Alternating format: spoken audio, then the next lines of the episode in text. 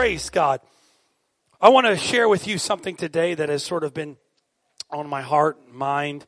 And it's amazing now that as we have sort of taken this turn over the last number of months, those of you that have been here, especially on the 945 session, have um,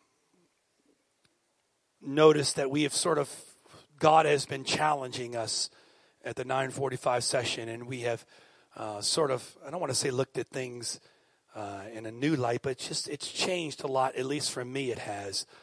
And uh, when you start looking at something through a particular prism or through a particular lens, it begins to affect how you see a lot of other things and even interpretation of Scripture. It's very hard, I will say this. I know some try to do their best, and I believe that I try to do my best.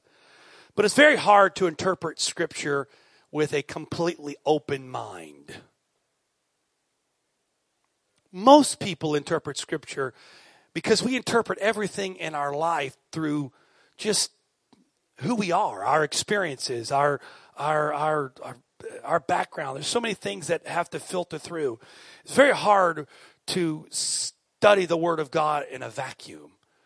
And so that's why the Word of God is so powerful because as God continues to change you, there are things in His Word that as He changes in you, you see in a greater light. It's not that the Word of God changes, but the revelation of the Word of God in your life begins to grow in different ways.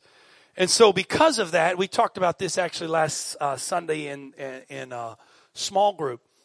It's very important that as we look at Scripture we look at the context of Scripture. Context is everything. I said this uh, last Sunday, so allow me just because there's some that aren't here today that weren't here last uh, Sunday morning for the discipleship hour. But let me just use this illustration. How many of you have ever been misquoted out of context? How many of you ever said, you know what? Okay, I said that, but that's not what I was meaning because that was out of context. Someone takes something you said in the entire course of a conversation and uses that small sentence or that small phrase or even possibly just a word and comes up with a large assumption and understanding of what you are as a person, what your beliefs are, what your core values are, uh, whether you're you're this person, that type of person, based off that word or that phrase or that sentence without even seeing the full context of things. And so we are misquoted. I, I, I feel, I say feel bad, that's not the right way of putting it, but it's got to be very frustrating for politicians and other people in public office because I believe that a lot of ways sometimes the media has a way of, of taking things out of context. I remember when I was playing sports uh, my senior year, uh, we, we, we, were, we, we were a small school and uh, we started gaining a little notoriety in the area because we were such a little school and we had a pretty good team at the time. And so uh, we started having reporters come and uh, to our games and they would interview us. And uh, I remember a couple games after it was done, actually, Brother Curtis over here was with us. He, they interviewed a couple of us. And I'll never forget, I was asked like a series of like 10 questions. And he, you know, I'm answering these questions and I'm giving like pretty long answers and he's writing it all down. I remember when the article came out, he used like three words of a. I'm like, I said that, but that's not what all I said. So when we're looking at scripture, we got to be understanding that there's a context to everything. So I want to look at a scripture that you probably have at least quoted or have paraphrased or have heard somebody say, but I want to look at the full context of it today because I think it will show us a different light. Two scriptures here before we get started. 1 Samuel 13 verse 14. 1 Samuel 13 and verse 14. But now your kingdom shall not continue. The Lord has sought for himself a man after his own heart. And then two chapters later, 1 Samuel 15 verse 22. Has the Lord as great delight in, has the Lord as great delight in burnt offerings and sacrifice, obey as in obeying the voice of the Lord. Behold, to obey is better than sacrifice, and to heed than that the fat of rams. I want to ask you a question today. Why is obedience better than sacrifice? Why is obedience better than sacrifice? Samuel makes the statement that we just read and asks the question, why he asked the question, says the statement, that to obey is better than sacrifice. But why is obedience better than sacrifice? So let's take a step back if we can. Let's look at the context. And I don't like to do this because I think sometimes we check out, but I need to, we need to lay some foundations because I don't think all of you know the full context of the story. So I'm going to read a little bit of scripture here.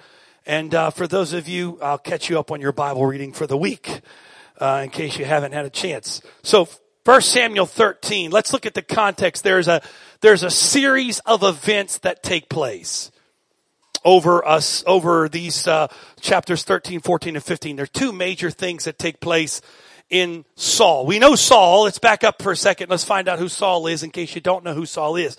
Israel was a nation that was led by judges we find that throughout, we, in fact, there's a whole book of the Bible called Judges that go through different people that were leading Israel. Uh, they were called judges. Israel had leaders and judges, but to, to, to, oversimplify it, there was more to it than just this, but to oversimplify it, Israel wanted to have a king.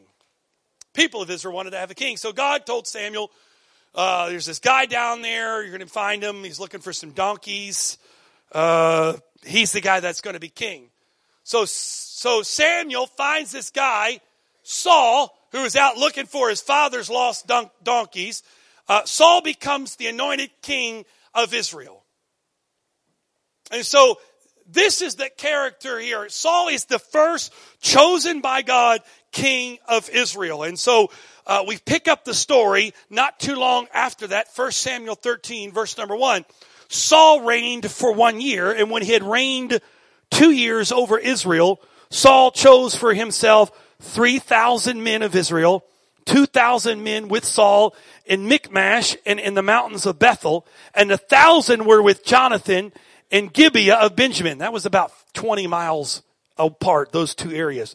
The rest of the people he sent away, even every man to his tent. And Jonathan attacked the garrison of the Philistines in, in Geba, and the Philistines heard of it, and Saul blew the trumpet throughout the land saying, let the Hebrews hear. Now all Israel heard that Saul had attacked the garrison of the Philistines and Israel had become an abomination to the Philistines. And the people were called together at Gilgal. Then the Philistines gathered together to fight with Israel.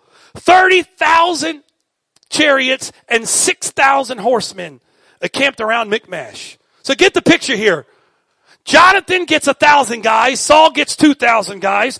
Jonathan leads a raid on these Philistines. Philistines get all worked up because they've been attacked. They gather 30,000 chariots and 6,000 horses. In fact, the Bible says there was so many, it looked like the sands of the seashore in multitude. And notice this. They came upon the encampment of Michmash the east of Beth Aven. Verse 6 when the men of Israel saw that they were in danger, for the people were distressed. This verse just stuck out to me when I was reading the story again. Look what happened. Verse 6 and 7. 6, 6 says, When the men of Israel saw that they were in danger, they were distressed. They went and hid in caves, thickets, rocks, holes, and pits. Then verse 7, watch what happens. And some, everybody say some, some of the Hebrews crossed over Jordan to the land of Gad and Gilead as Saul was still in Gilgal and the people followed him trembling. Leave that verse 7 up. This is not where we're going today, but I read this and it just jumped out at me, John, for the first time. It's just crazy. They attack the Philistines. The Philistines show up. They've got 30,000 chariots. I can't imagine standing there across the field. 30,000, just, just massive people coming at you. They freak out. They start hiding. They get scared. They let fear start running their life. They start running. They hide in holes. They hide in thickets. They hide wherever they can. But there were some that allowed their fear to have them cross over Jordan. Wait a minute. Let's take it all the way back the Israelites crossed over Jordan going this way. God gave them the promised land, but fear calls them to go back from where they came from. when you let fear control your life, you will cross over the thresholds of victory that God has already given and you will go back to the things that had trapped you the first time. When you let things in your life, fear and all that stuff start running your life, you will cross back over Jordan. That's why you see people that God delivers and they let things and circumstances and stuff in their life, and they'll actually not only just turn their back on God, but they'll actually go back to the stuff they got delivered from the first time. They went back across the land. Now, watch this. Now, Saul was in Gilgal and he's there for seven days. Verse 8 said he was there for seven days. Verse 8. Then he waited for seven days according to the time set by Samuel. But Samuel did not come, and the people were scattered from him. So Saul said, Bring a burnt offering and peace offering here to me. And he offered the burnt offering. Now it happened as soon as he finished presenting the burnt offering that Samuel came and Saul went out to meet him and he might agree with him. In verse 11, I love this. Samuel would just, Samuel cracked me up. Samuel verse 11 says, What have you done? Notice the picture here. You got I'm going to paint the picture because sometimes it gets lost in scripture. So let's go back, right? We attack the Philistines, sort of like hitting the bee's nest with a bat. They start getting all worked up. We get scared. They all start doing it. Saul, trying to be the good king, says, okay, we got to offer God a sacrifice because we got to get this thing together because the people are freaking out. But we got to wait seven days because that's what the prophet says. Seven days comes around, prophet doesn't show up. He's looking around, the people going, my God, everybody's scared, running around. We got to do something. So the Bible says he's going to offer a burnt offering and a peace offering. He gets the first offering offered. Samuel shows up. Paul walks out, mean, Saul walks out to Samuel, and I imagine he was like, hey, so good to see you. So like you make it. I mean, I, hey, look, I already took care of the first one. Here, you're a second one. Samuel doesn't even look at that. He says, What have you done? What have you done? And then from that, Saul said, When I was when I saw the people were scattered, and you didn't come within you the time you told me, and the Philistines were gathered together. Then I said, The Philistines will not come down to me at Gilgal, I have not made supplication to the Lord.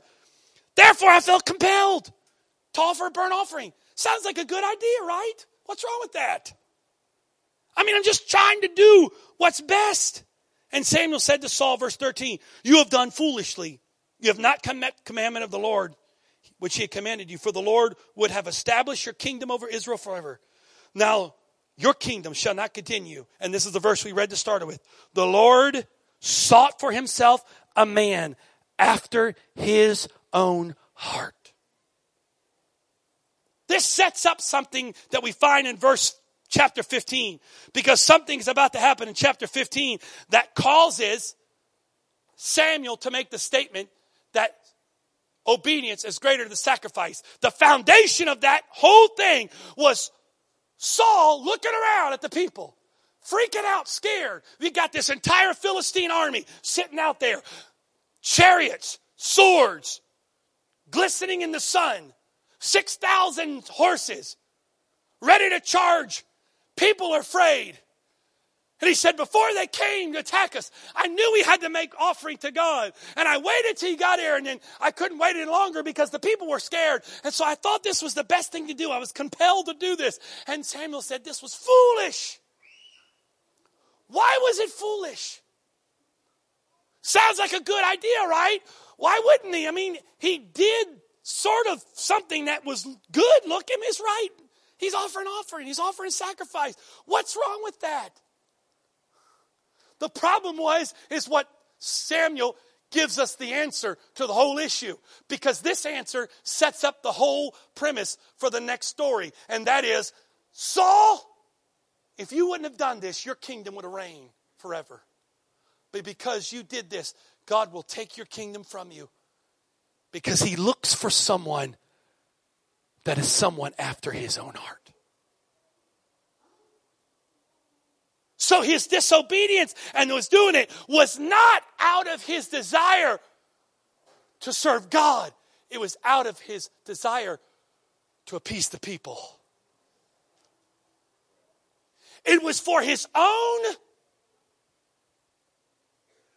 self, uh, what would be the word? Um, um, survival. He did a God thing, but it wasn't to God, it was to save Saul's bacon. And his attitude behind it was, I've got to do this because if I don't do this, the people are going to think I'm a bad king. The people are going to be scared and we're going to be wiped off. So I'll do a God thing, but I'm not doing it towards him. I'm doing it to save me. See, that's kind of where we are a little bit sometimes. I'll go to church, but I'm not going to church because I love Jesus. I'm going to church because I just don't want God to strike me down. So I'll give you something, God, to appease you. But God looks at that and goes, it's foolishness. Because you come and you don't serve me with your heart. You serve me just with your actions. Because your actions are not towards me. Your actions are for your own self preservation. Which proves to me that if my whole desire in living for God is so I just don't end up lost, I'm not going to make it. If my whole basis for living for God is, oh God, just don't let me fry for eternity. I'll give you what you want. I'll offer you some sacrifice. I'll, I'll give you a little bit here and there. But my heart's not really in this, but I'll give you some action because I don't want you to punish me for eternity. Because you know what? He was saying, look, we'll offer sacrifice because because the Bible says if we give God sacrifice, he's going to be this and do all this, and, and he's going to be the, the covering and all that, Jehovah Jireh and provider and all this kind of stuff. If we can give God what he wants, he'll give us what we want. And he said, no, no, no, don't work that way. He said, God's looking for someone who will who will be after his heart.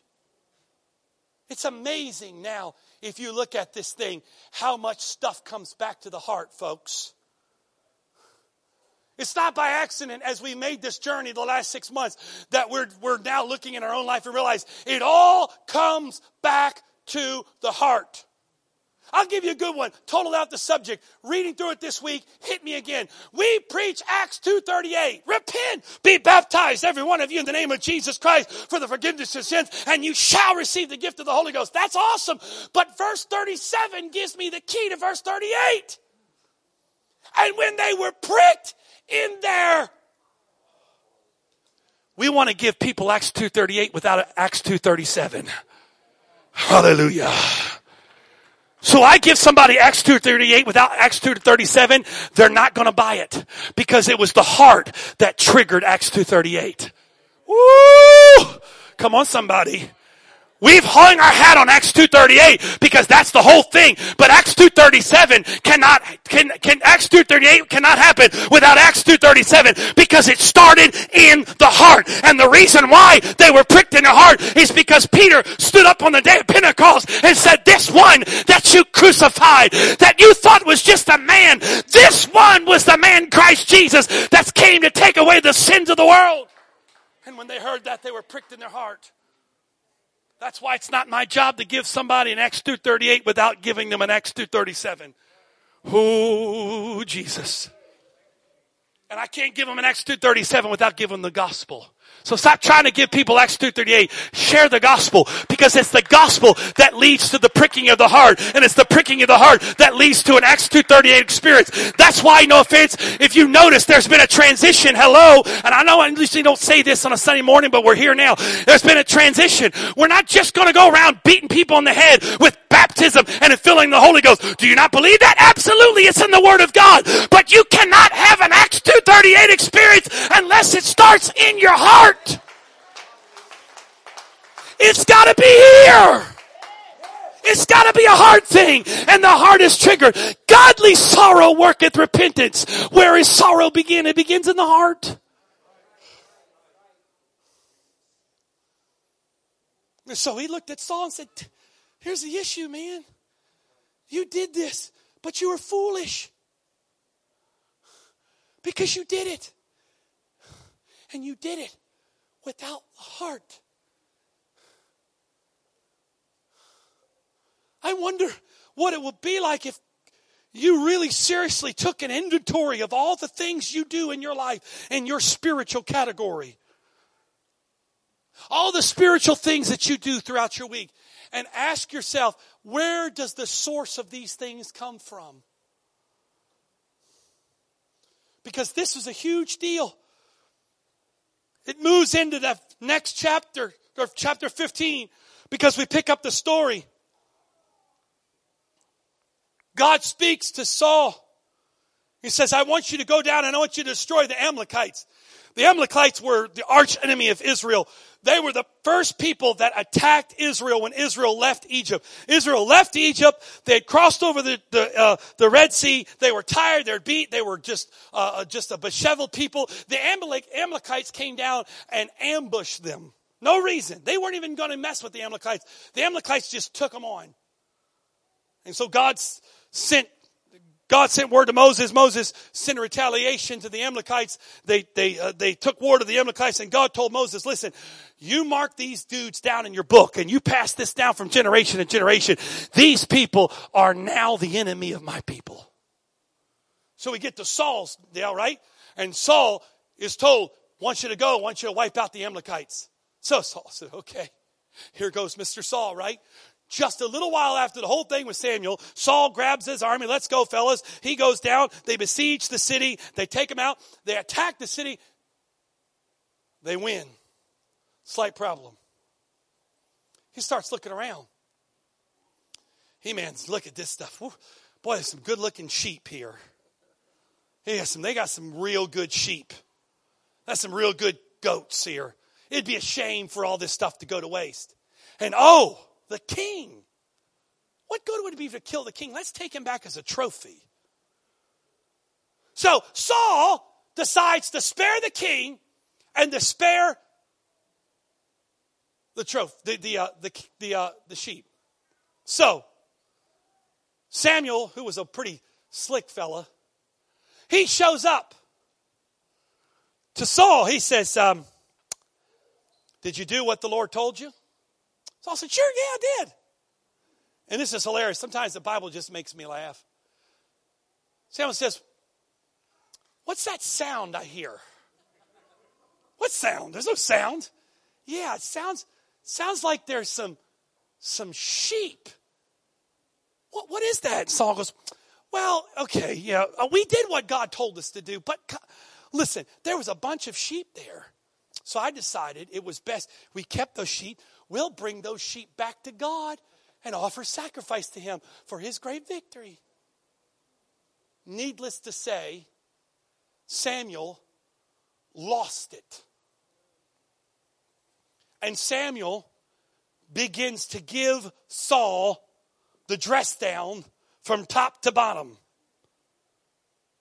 And he begins to absolutely rail. Uh, Saul said to Samuel, But I have obeyed the voice of the Lord. Verse 20 of chapter 15. This is what the response was.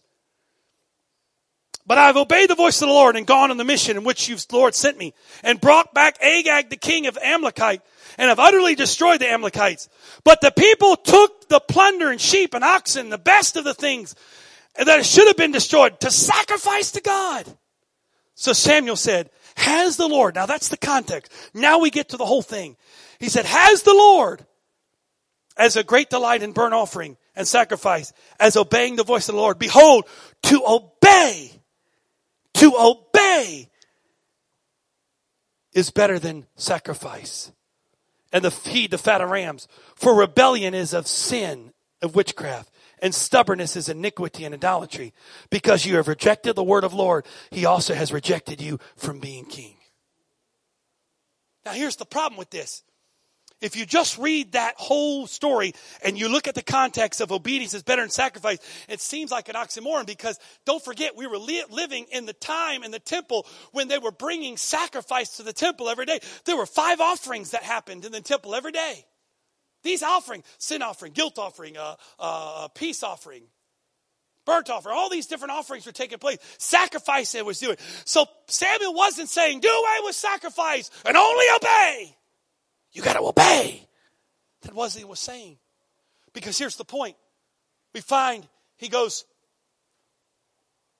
to obey is better than sacrifice because rebellion is the sin of witchcraft. What is rebellion at its core? It's an unsubmitted heart. Rebellion at its core is a heart that is unsubmitted to God. Which goes back to the verse 13 where he pointed to Samuel and Saul and said, Here's the issue God looks for somebody that will serve him and seek him and be a man after his own heart. But here's the point several things happen here.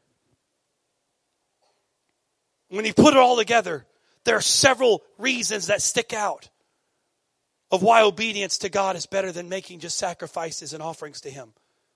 Because disobedience is rebellion. Disobedience is sin. Disobedience is idolatry. Disobedience disrespects God. But here's the bigger picture Saul's desire to sacrifice came out of his desire to be independent from God. Because in this aspect, sacrifice was his attempt to gain independence from God. So if I sacrifice to God, I'll put him in his debt. If I act sacrifice to God, he owes me something. And so sacrifice was a way of Saul buying his own way.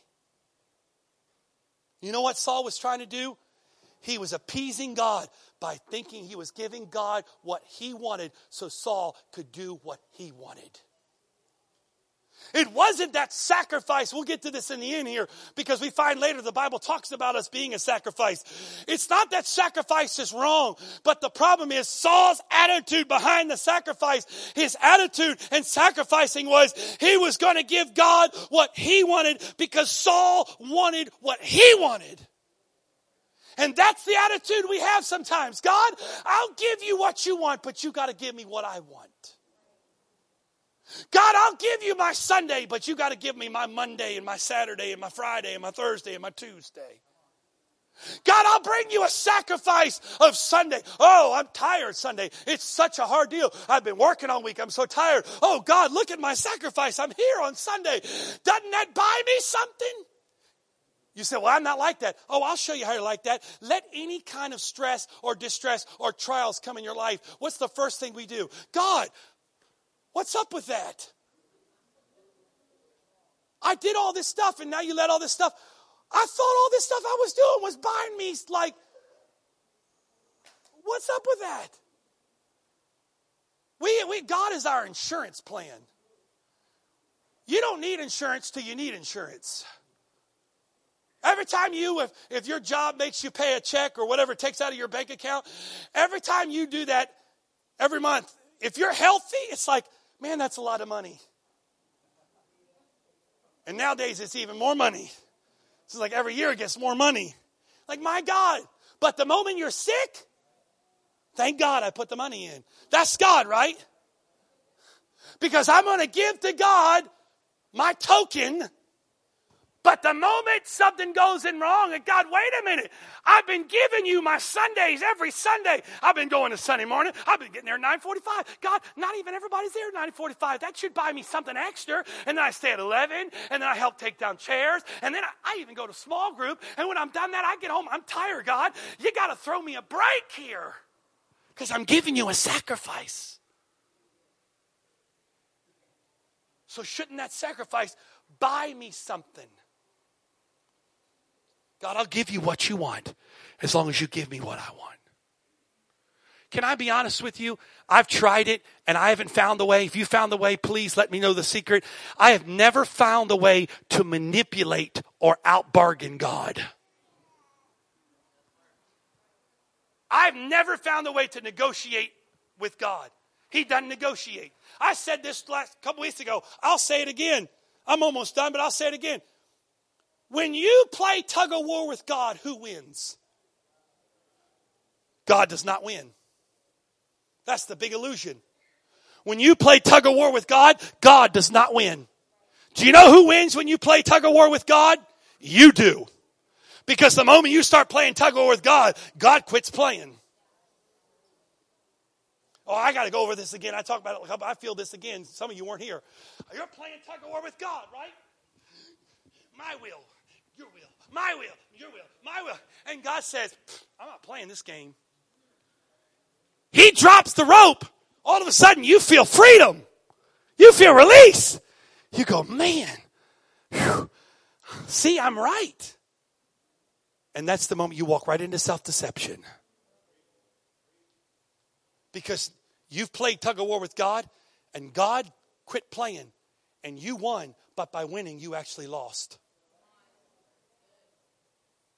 So woe be it to the person who's playing tug of war with God today in your spirit and you're saying, God, you know what? My will, your will. And God finally says, I ain't playing this game anymore. And you walk in and go, man, I feel great today. I've had the best week ever.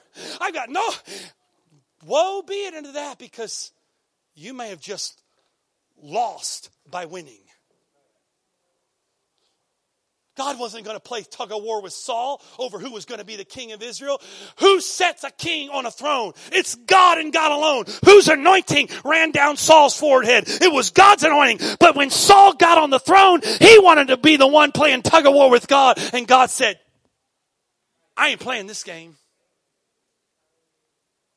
Because Saul wanted to do what was best. And he looked at him. he said, obedience is greater than sacrifice. Why? Because in Paul's, in Saul's world, he was trying to sacrifice because that sacrifice was going to gain him independence. But here's the thing.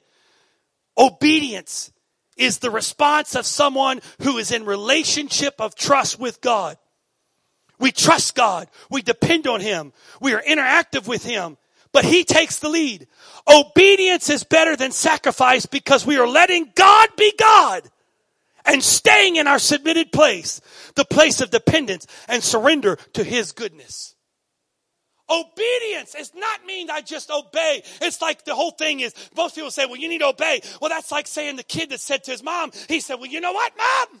I'm sitting on the outside, but I'm standing on the inside.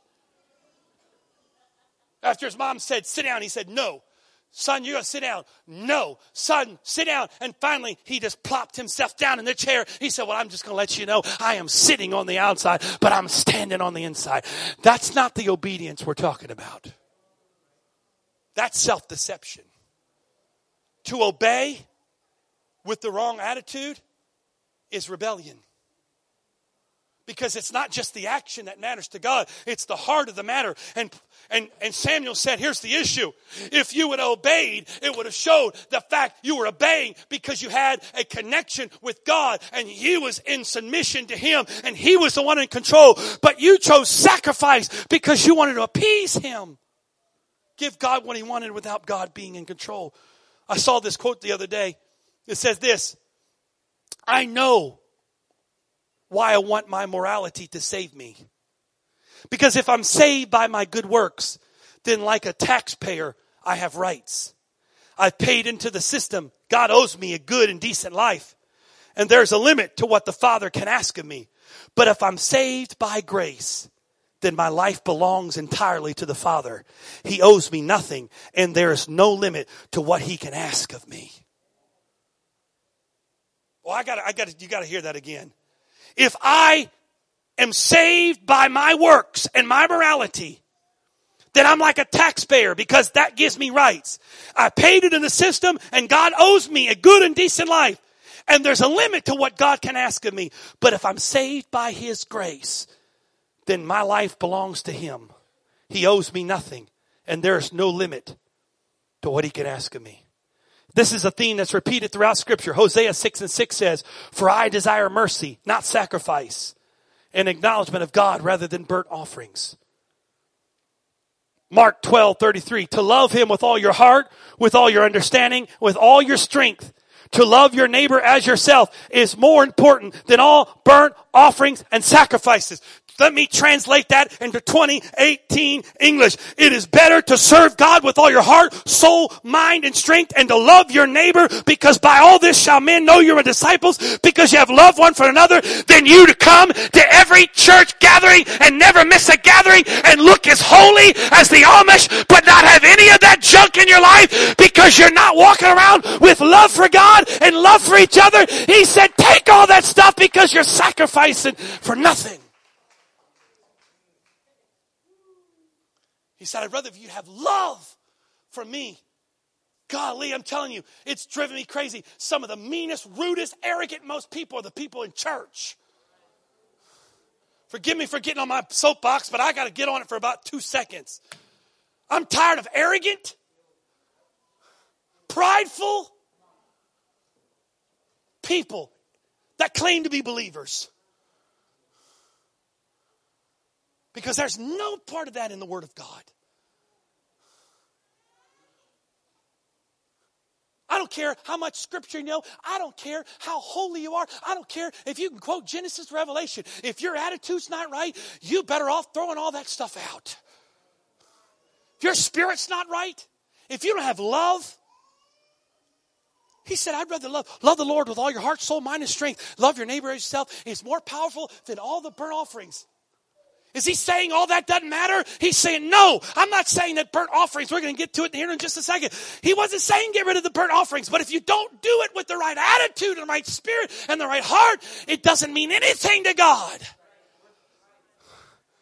Micah 6 verse 7, shall I offer my firstborn for my dress for transgression. The fruit of my body is for the sin of my soul.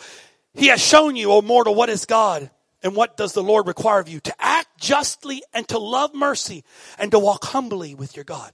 What does the Lord require of you? What does God require of you today? Here it is. To act justly, to love mercy, and to walk humbly with God.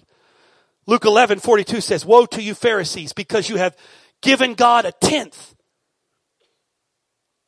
of your mint, rue, and all kinds of earth, but you neglect justice and the love of God. Pharisees, you give God your tithe. You give God all the stuff you're supposed to give him, but you neglect because you don't love God. If you don't love God, you don't you love your neighbor. If you don't love your neighbor, you don't love yourself. So the life of sacrifice is a life of demanding my rights and living as I wish because the life of obedience is a response to God's gracious invitation and is lived in an upward spiral of dependence and intimacy. This is why Jesus didn't say, if you love me, sacrifice for me. He said, if anyone loves me, he will obey my teaching. My Father will love him and will come to them and make our home with them. This kind of obedience as a response to his divine love is this it leads to intimacy and dependence. So, obedience is better than sacrifice because my obedience comes out of my love for him. But here's the beauty of it Romans 12, verse 1. Here's where I finish, and I'm done with this. Romans 12, verse 1. I beseech you, therefore, brethren, by the mercies of God, that you present your bodies a living sacrifice. It's not that God is, doesn't want us to have sacrifice in our life, but where's that sacrifice come from? What matters to God? It's my obedience that comes out of my love for Him. I love Him. Therefore, I want to obey Him. And not just obey rules of the church. When I say obey, we think of, okay, tell me the rules, preacher, and I'll follow the rules. That's not what obedience is talking about. It's not, hear ye, hear ye. Here's the 10 top things you shall not do this week. Don't kill. Don't do this. Don't do that. If you do these top things, you're obeying God. That's not what obedience is because obedience at its core is being submitted to Him. I can't obey if I'm not submitted. Oh, I can go through the act of obedience, but it's not true. It's not true obedience unless there's submission. Because problem was when Saul, Samuel looked at Saul, he said, "Obedience is greater than sacrifice, and rebellion is the sin of witchcraft." The whole crux of the whole issue with Saul was not his obedience and his sacrifice. It was the fact he was living in rebellion because he wasn't submitted, because God was looking for somebody who would seek him in his own heart. And Romans says, I beseech you, therefore, brethren, by the mercies of God, that you present yourself a living sacrifice, holy, acceptable unto God, which is your reasonable service. And here's the verse we've been using, verse number two. I love this. And be not conformed to this world, but be ye transformed. How? By the renewing of your mind, that ye may prove what is that good and acceptable and perfect will of God. Do you know what that whole verse to me now represents? That is true discipleship because a disciple, by definition, is a taught and trained one. He said, Be renewed from this whole thing by a transformation in your mind.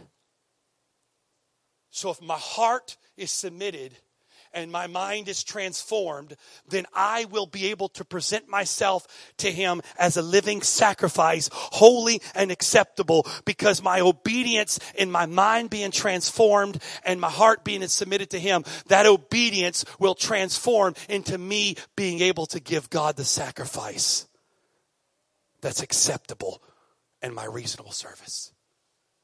It's not that we get rid of sacrifice. It's not that we say sacrifice is bad. It's not that we say, obey, obey, obey, obey. It's not my job to stand up here every week and tell you what you're doing wrong and how to correct it. I know some preachers believe that, and God bless them. That's their cross to bear. It's not my job to get up here and say, okay, here's what you're doing wrong, and here's what you're going to do to fix it. My whole job is to say, you and Jesus have to have this connection here, folks. Because guess what? When you walk out of here today, I'm not going with you. I got to I don't really want to go with you. I got three kids at home I got to take care of this week. I'm good. I don't want to be your policeman. So, you know what? There's going to be a point in time where you've got to start having a connection with Him in His heart. Why is obedience greater than sacrifice? Because it's got to start with my heart. He's the, God told the king, He said, You've obeyed me. You've done all these things. You've done all that, but your heart's been far from me. Folks, there's no secret to this.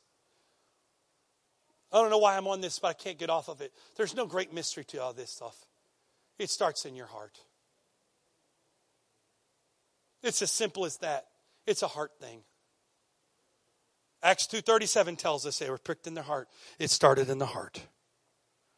Jesus said, "Love the Lord your God with all your heart, soul, mind, and strength. The first and greatest commandment. And the second is like, namely, this love your neighbor as yourself. To obey, true obedience, is to follow the first two and greatest commandments. The first two and greatest commandments is a love for God and love for others. If I obey Him, and that's my obedience starts there. My obedience is not starting by getting all the precepts and all the things right in my life. That's not obedience. His two greatest commandments in your life are love me with all your heart, soul, mind, and strength. And the second is this love your neighbor as yourself. Obedience starts with love. So it doesn't matter how much sacrifice you have in your life. It doesn't matter how much you come to church. Doesn't how much you give an offering. Doesn't matter how much time you spend during the week sacrificing your time in prayer. If you don't start with the obedience to the first two commandments, love God and love others, obedience is greater than sacrifice. Obedience is greater than sacrifice because obedience is about love sacrifice, we're just going to bargain with God. Father, I pray today that your challenge in spirit today. There's so many of us that are trying to make the trip. We're trying to find you in a fresh new way. We don't want to live in our we don't want to live bound by religion. We don't want to live in the trappings of religion. But God, I pray today through the power of your word that you would open up our eyes, that you would see that you're calling us to relationship. You're calling us to obedience, but not through the obedience of rules and regulations, but obedience to follow you in love, to love others. And if we love you and love others, then the sacrifices of our life are acceptable and our reasonable service. God, I pray today that those of us that are struggling with our flesh, struggling with our own humanity, God, I pray that you would give us the grace that is necessary, that you you would operate in our life, that you would work in our life by the power of your Spirit. I pray these things, Lord. I loose the power of your love and the revelation of your love to flow in this place. Don't let us fall into the trap of Saul, God, where we just try to appease you and give you what you want so we can do what we want. But God, let it come out of a heart like David did. Let us have a relationship with you like David did, where it came from a heart that you can say about us that we are a people after your heart. I pray these things, God. As we leave here this morning, I challenge us in the Holy Ghost through your word, God, that you would speak to us throughout the week, that you would continue to let this word ch- churn in our hearts and spirits, that would be able to find you and know you in a greater way. In the name of the Lord Jesus Christ. Would you just stand one time and just lift your hands to the Lord and just thank Him and love Him? Just do it. You don't have to do it loud, but just out of your own own words, your own thoughts. It doesn't have to be a huge emotional thing, but just say, Lord, whatever you want to do in my life, God, whatever you want to do, however you want to do it, I give my life to you fresh and new today. I thank you, Lord, for challenging me. I thank you, Lord, for loving me enough to love me where I am, but loving me enough not to leave me like I am. Thank you today, Father. Thank you today. We love you, Jesus.